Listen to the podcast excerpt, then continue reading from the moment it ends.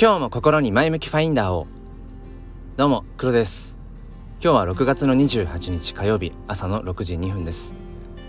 えっ、ー、ともうかなり本当に暑くなってきて朝がね、もうエアコンをつけずに車の中で収録するのは無理だなと思い、えー、まあこれからはちょっとねあのー、ノイズが多くなるかもしれませんが暑い中で 撮っているというところで、えー、ご容赦ください、えー、そんなこんなでですねえっ、と今日はあの運の無駄遣いっていうお話をしたいと思います。まあどんな感じの話かっていうと、まあ、NFT に関わるところですね。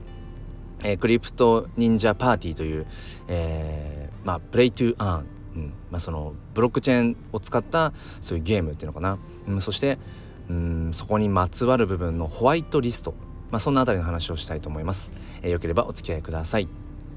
このチャンネルは切り取った日常の一コマからより良い明日への鍵を探していくチャンネルです。本日もよろしくお願いいたします。えっと初めにお知らせなんですけれどもこの前向きファインダーチャンネルは、えっと、7月からメンバーシップを再開します。まあちょっと表では話しづらいななんていう話を、うん、中心にしていきたいなっていうふうに思ってます、えー、今月はあのー、無料で試し聞きができるようにしていますので、えっと、通常放送と違うのは見た目で言うとあのサムネがえっと、プレミアムファインダーっていう、えー、サムネになっています。あとはナンバリングがいつもはシャープなんですけど、えー、そのメンバー限定配信の方は音楽記号のあのナチュラルの方で、えー、ナンバリングしています。なので、えーと、もしねそちらも聞いてあなんかメンバーシップ配信の方も聞いてみようかなと思う方は、えー、7月から月額500円で、えー、できますのでよろしくお願いいたします。ということで、えー、本題に入っていきたいと思うんですけれども、まあ、運の無駄遣い。えー、まあ、今回ですね、まあ、運が、まあ、多分いいと思うんですよね。あのー、クリプト忍者パーティーっていう、えーまあ、プレイトゥーアーンのホワイトリストが当たったんですね。で今これを聞いていてあそうなのすごいじゃんって思う方とん？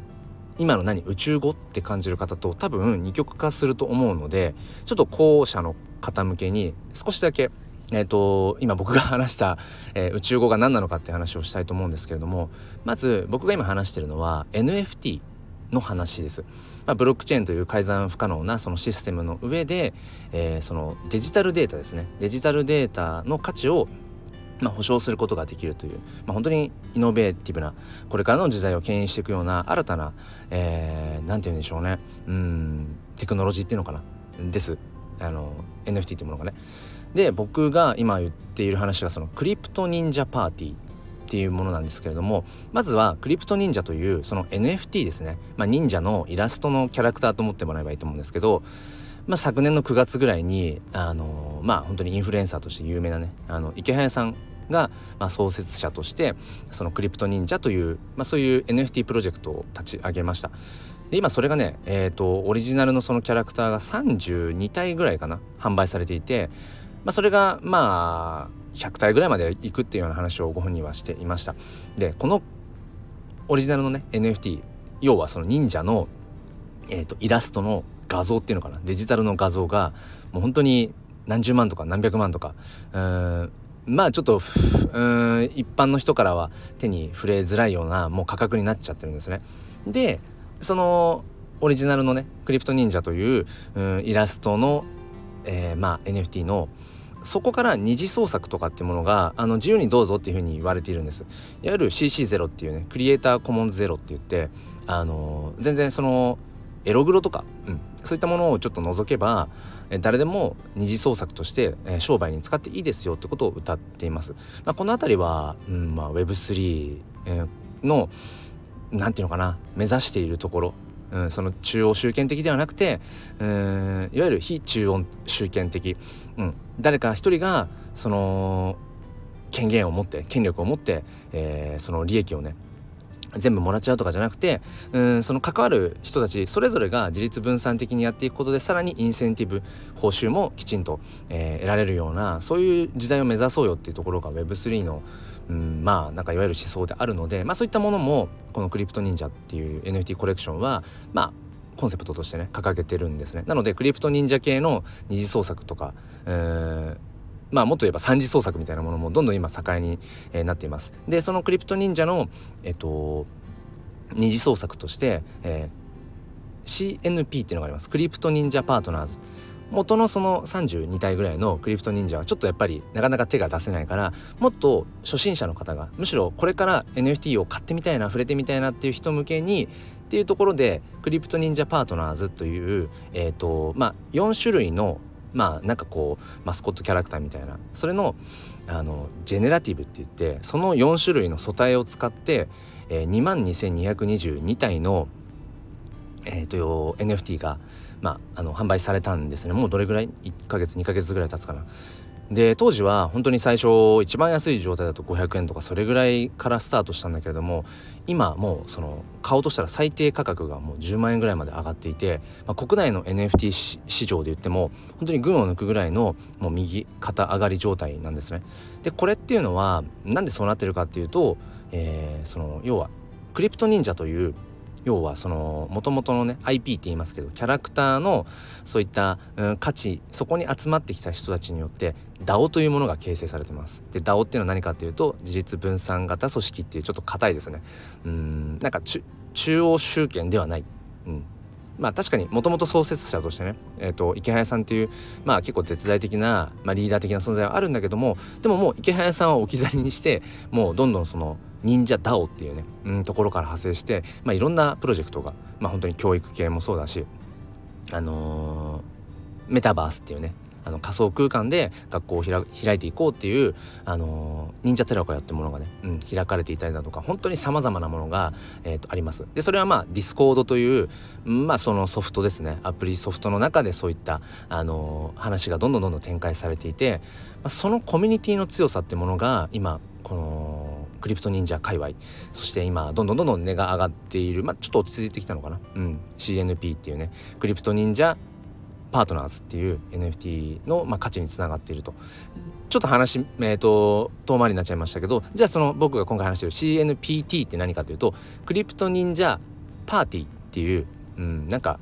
まあ、ゲームのマリオとかでいうとマリオパーティーみたいな感じでそのクリプト忍者のキャラクターたちが、まあ、登場するゲームですね。でこれもただのゲームじゃなくていわゆるそのなんだ家のねこうテレビとつないで、えー、遊ぶようなあのスイッチとか、えー、プレイステーションとかじゃなくてあの要はインターネット上でねえー、するゲームで。でさっき話したその「プレイトゥーアンっていう「to 〇〇 to earn」それをして稼ぐっていう、まあ、言葉があって。うんステップンとかこう歩いて稼ぐ「move to earn」とかっていうのもあるしあとなんか「sleep to earn」とかなんかいろんな「to earn」があるらしいんですけれども要はそれ遊んでる中でそれを稼いでいく。でその稼いゲームでそのプレイした中で稼いだものが、まあ、要はトークンって言ってまあ、仮想通貨とかでね。うんそれを得られて。でそれがまあまたそのきちんと利益としてつながっていくっていうそういうプレイトゥアンの、えーと、ゲームがそのクリプト忍者パーティーなんですね。でまあ7月の1日ぐらいから、まあ、だんだん初期販売されていってで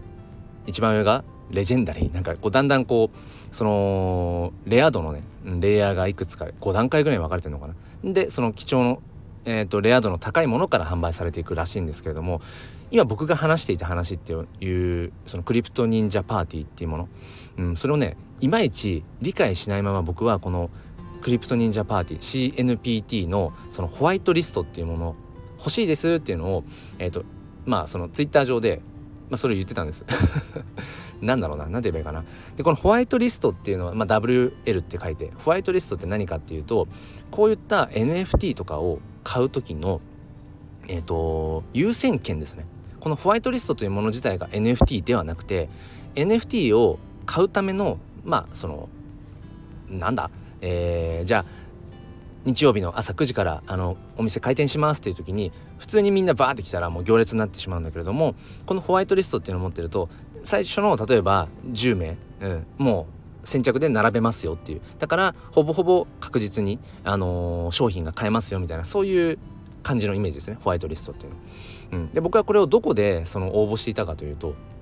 あのこの今クリプト界隈ではねあの本当にインフルエンサーと呼ばれるようになっているカネリンさんという方。えこの方もクリプト忍者の、えーと、オリジナルの NFT をね持っている何番何番だっけ8番かなんか。ちょっと番号忘れましたが渚というねあのクリプト忍者のキャラクターを NFT を、まあ、所有している方ですね、えー、ホルダーさんなんですけれどもまあ、その方の Voicy を僕は普段聞いていてでその Voicy の、まあ、感想をツイッターでえーと、つぶやいてくださいと。でそのつぶやく時にハッシュタグで、えー、CNPT ってつけてあのツイートをしてくださいねって。であのまあいろんな他にも条件があるんですけれどもその条件で、えーと、抽選で、うん、10名様にこのホワイトリストを差し上げますっていう企画に乗って、まあ、感想をつぶやいたりしてたんですよね。うん、で僕はいまいちその CNPT っていうのをそこまでまあ理解しきっていなかったりとかしたんですけどなんかねとりあえず1回かな1回つぶやいたんですよね。うん、そしたらなんか忘れた頃に一昨日ぐらいの朝ツイッターの DM 開いたらカネリンさんから「あの当選おめでとうございます」ってことでまあその500600人弱の、うん、応募者の中からなんか当選をしていました。10名のうちの1人になっていてあマジかと思って。えでもやべえ CNPT のこといまいちよく分かってないし実際そこまで興味があるかというと今同じプレイトゥーアン、うん、ゲームトゥーアンで考えると異世界バトルという別のえっ、とプレイトゥアンゲームですね。ブロックチェーン上のゲームをやろうとしているところだぞと。うん。当たったはいいけれども。いや実際これどうしよう。ホワイトリスト優先権もらったけどお店に並ぶかどうかみたいな今そんな状況で、えー、さっきねちょっと急いでクリプト忍者パーティーってそもそもどうやって買うんだとかっていうのをいろいろ調べたらちょっとね面倒くさそうでで値段的にもあのイメージしていたその NFT の値段よりもねちょっと高くてあれ？なんか当たったはいいけれどもん？実際どうしようっていうところで今回その運の無駄遣いという話運の無駄遣いになっちゃうかもしれないっていう、えー、そんなお話をさせていただきました。うん CNPT まあもしこのね、えー、と放送を聞かれている方でなんかそうですね CNPT えめっちゃ欲しいんだけどホワイトリスト欲しかったのにそれちょっとなんかわかんないけど譲ってよとかもしいたら声かけてください。でもこういうのもダメなんだろうけどなって思うんですけど。はい、まあ、そんな感じで今日はですね、えー、運の無駄遣いをしてしまいましたという結果的にそうなっちゃうかもっていう話をさせていただきました、えー、最後までお付き合いくださりありがとうございました。それでは今日も良い一日を。ではまた。